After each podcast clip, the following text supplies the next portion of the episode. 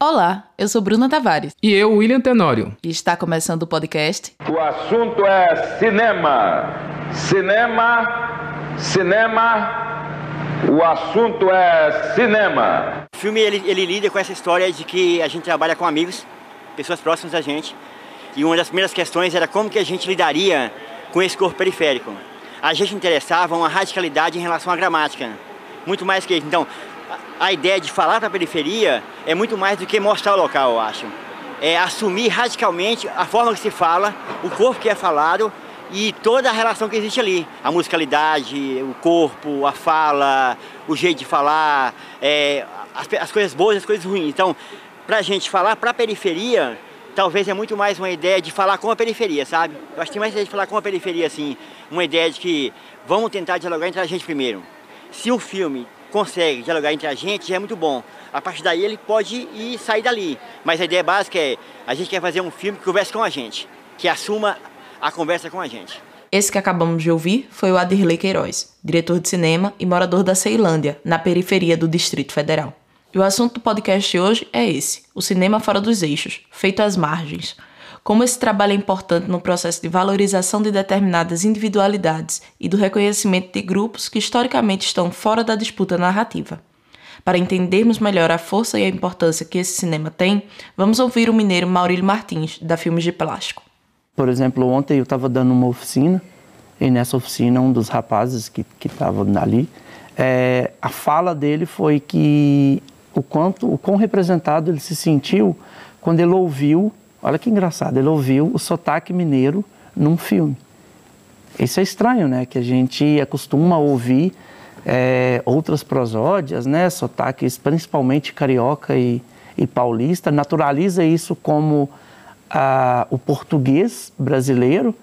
E, e ele falou que ouvir isso dentro de um filme, que ele se emocionou e que o impactou muito, tinha sido a coisa mais significativa, como se é, ele estivesse ouvindo a própria língua. Fato, essa questão do reconhecimento na tela é muito importante. Em um país que não se vê e não se ouve, o sotaque nessas produções são demarcadores.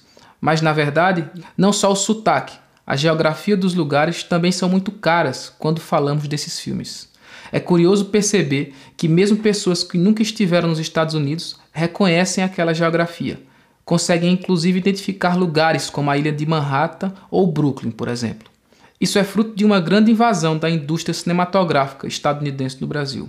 Algo que não começou hoje, mas desde os primeiros anos do cinema no país. Aliado a isso, o elitismo no cinema. Durante muito tempo, a realização e a visibilidade dos filmes estavam restritas aos homens brancos, héteros e cis, de classe média.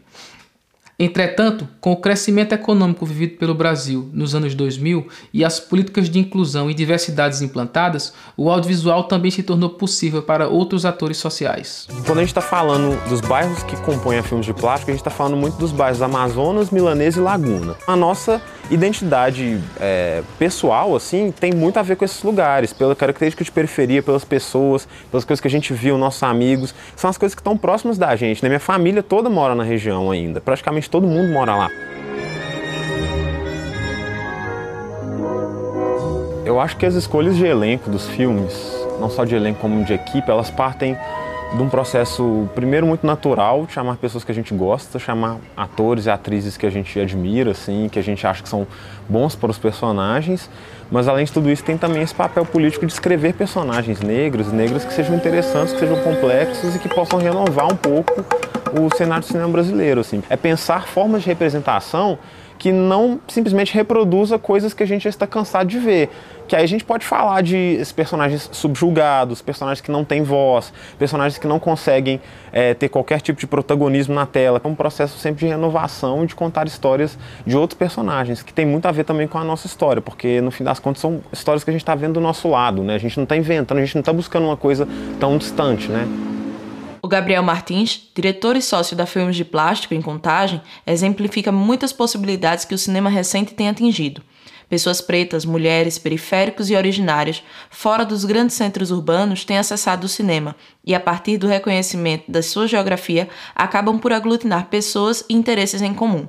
Como consequência, o público também se amplificou. Novos atores sociais já se interessam por assistir filmes que abordem temas e questões do seu cotidiano. Em Pernambuco, podemos usar como exemplo a Ororubá Filmes, coletivo formado em dois mil e oito por jovens da aldeia Xucuru, em Pesqueira, no Agreste. Cansados de receber equipes de filmagens que chegavam à aldeia e não voltavam mais para exibir as imagens, eles propõem um olhar de quem vive dentro da comunidade. Nesse movimento, eles fazem o registro audiovisual dos rituais, das assembleias e do cotidiano, além de discutir outros temas caros às pessoas da aldeia. Outro exemplo em Pernambuco é a cineasta originária Grace Guarani, que atualmente vive na aldeia Pancararu, em Jatobá, no sertão pernambucano. Ela fala um pouco desse processo. Então, e, e essa escolha, assim, é, quando a gente começou a fazer assim, produções independentes, né, de como, o que, que a gente abordaria em nossos trabalhos, é, no começo, assim, ele, ele foi de uma necessidade, assim, muito urgência de, de dar visibilidade a coisas que a gente vivia, né?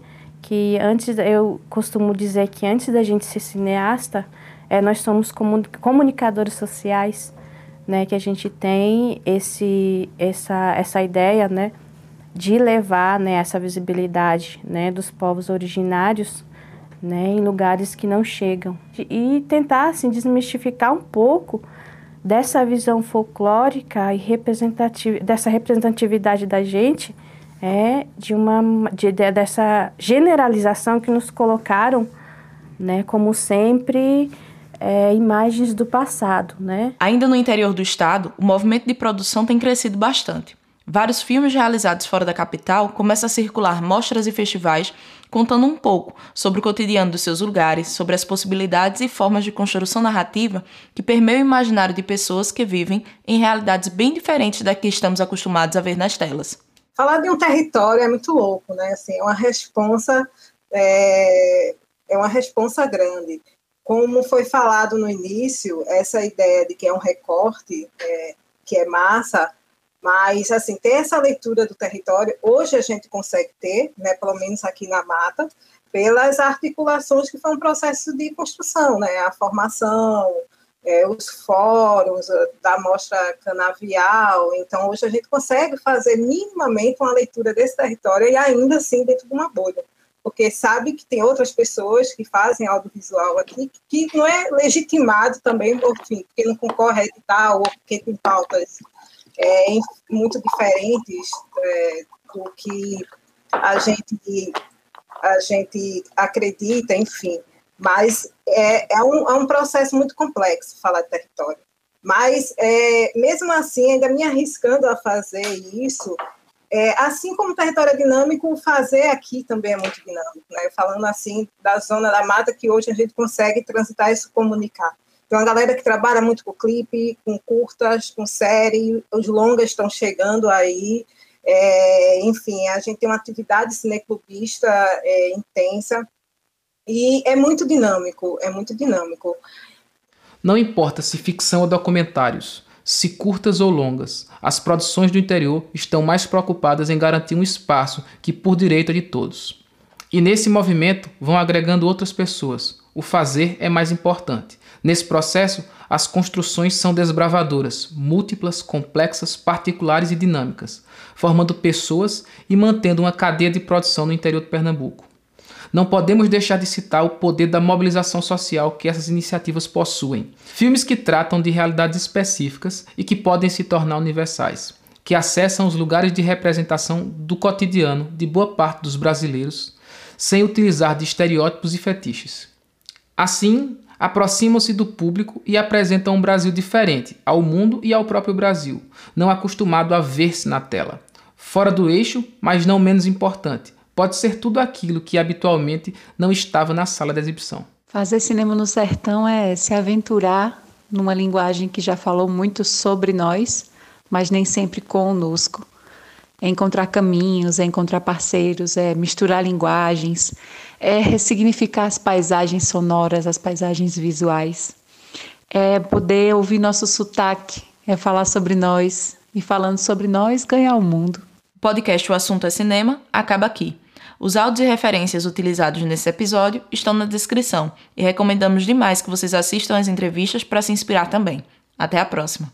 O podcast é uma produção para Geofilmes, com incentivo da Lei Aldir Blanc, Fundarpe, Secult, Governo de Pernambuco, Secretaria Especial da Cultura, Ministério do Turismo e Governo Federal.